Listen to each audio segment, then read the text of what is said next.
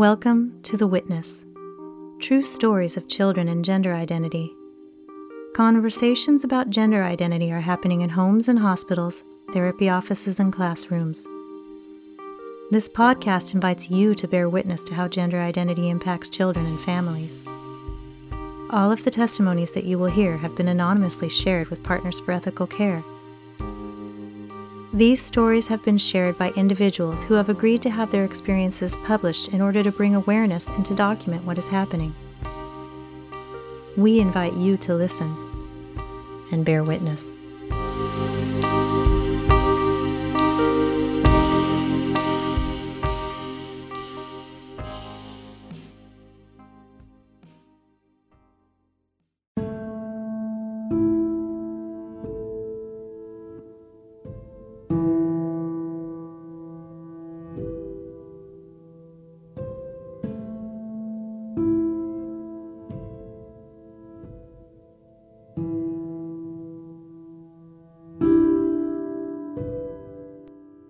Shortly after sexual assault, female teen girl identifies as a boy. The story I am about to tell you is still evolving. It began in the year 2019. It is a story of struggle, but also one of hope. I pray that our stories make change. In the summer of 2019, my daughter had been joyously homeschooled for four years. She excelled she was happy, social, and outgoing. She expressed herself through her art and inspired her friends. That summer, though, she made a decision that I would later regret submitting to. She decided to go to middle school. The school year 2019 2020 started off like any other school year. Her grandparents bought her an iPhone so she could stay in contact and fit in with the other kids. Another regrettable mistake on my part. She excelled in her academics, an honor roll student. She made friends, mostly kids like her, who were purely their quirky selves. This was, except for the two that were identifying as trans boys. One came to her 13th birthday party. The child was quiet, slouched, and seemed truly depressed, even at a party. I was worried for this child. Fast forward to March 2020, and I was relieved to have my baby girl home with me again. As soon as the schools closed due to the pandemic, we submitted our letter of intent to homeschool again. There was no way that we were going to attempt the chaos that was virtual schooling. We jumped back into the homeschool community immediately. Within a few weeks of the shutdown, we were organizing meetups. These kids needed their social time. Meanwhile, she kept contact with her schooled friends as well. In May, my daughter asked if we could meet up with a girl she met in camp who lived about an hour away. They had been chatting and started up what I thought was an innocent little romance. Little did I know that this girl, who was just a few months older than my daughter, was much more experienced. I thought it was just kids being kids. There was a sleepover at this girl's house at the end of May. After that is when everything changed. My daughter told all her friends to call her a boy's name. Her once creative fashion turned into boring boys in men's clothes. She became despondent. Her activity online over the next month or so increased.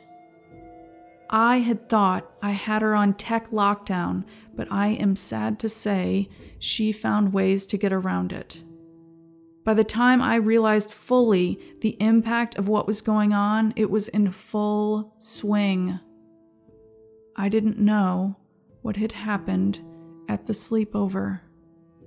I spent a lot of time going over the next few months working with my daughter to understand what was going on. She had been coached by the internet trans activist to tell me she would kill herself if I didn't accept her identity. Now, this is a huge issue that needs to be dealt with. We need to go online, as young people like they do, to lure pedophiles out and see what these people are saying. Luckily, I have some mental health background and know how to assess these types of situations. Eight months later, when I found out that at that sleepover, this girl had pushed herself on my daughter sexually, I was furious. Non consensual oral sexual assault. This girl is nearly twice my daughter's size. I was angry at this girl. But all I can think now is where did a 13 year old learn to do this? I pray it was from the internet and not from abuse. But neither is okay. I now am learning that oral sex is taught about in school sex ed classes. Now, here's the big issue. I cannot get a licensed therapist in my state for my daughter that will not affirm her as a boy. They will lose their license. It is considered conversion therapy in my state and is illegal. She's on a six week waiting list for an out of state therapist who does not take our insurance. We also have other resources in place. We are lucky to have these resources and the funds to provide these things. My daughter is beginning to come around and be more comfortable in her body as she processes her trauma. That is what these kids need therapy to process trauma and other triggers. They have this backwards. Transition is conversion therapy.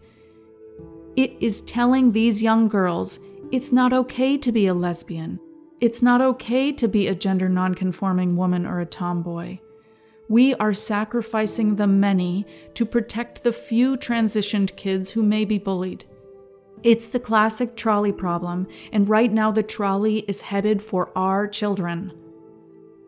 Let's switch the tracks.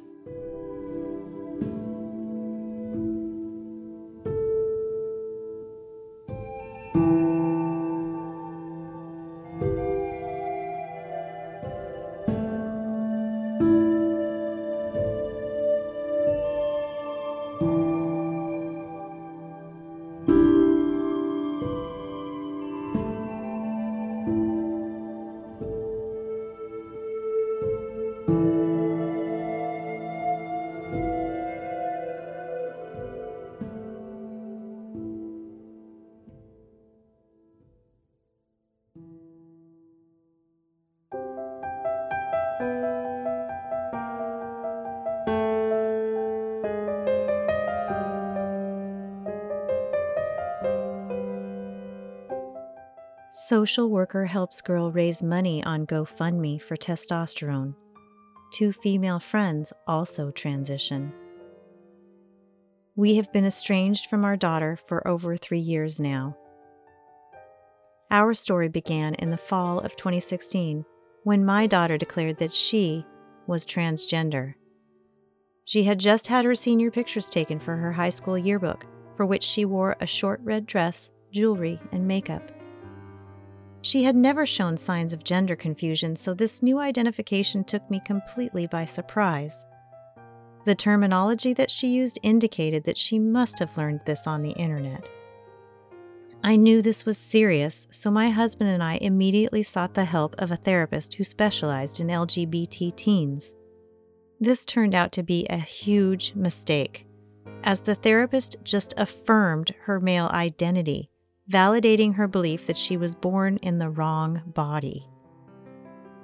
She soon gave away her beautiful clothes and push up bras, purchased boy clothing and a binder, stopped wearing makeup and perfume, and cut her hair extremely short.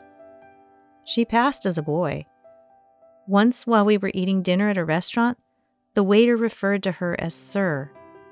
My sons looked at me as if wondering why I hadn't corrected him.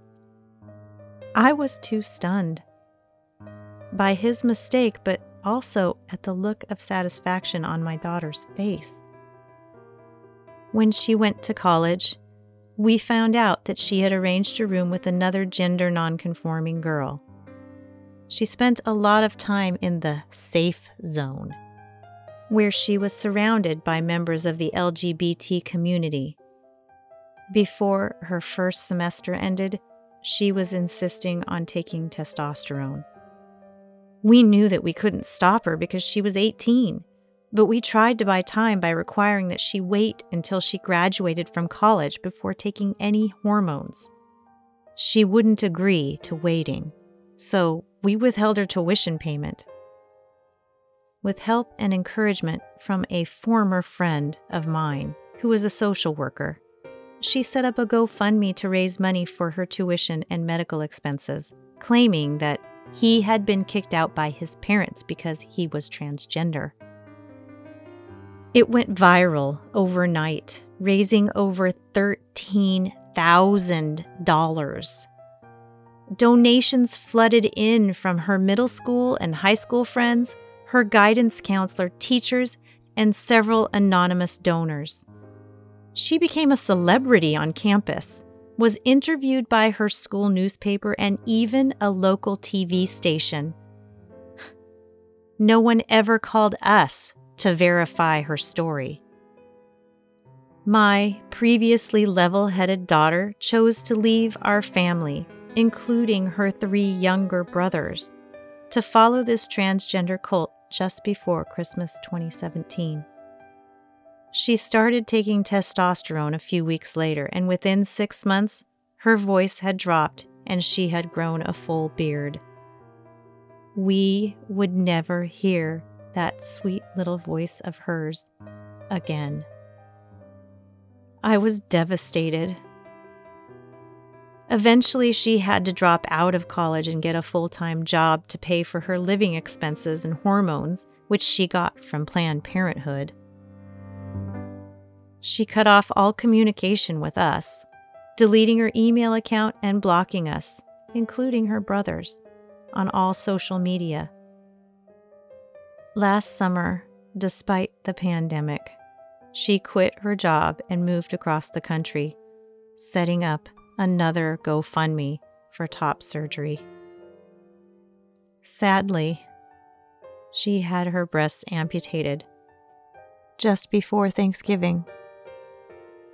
Over the past four years, I have spent countless hours researching the transgender epidemic that is consuming the lives of so many adolescents and young adults, especially girls.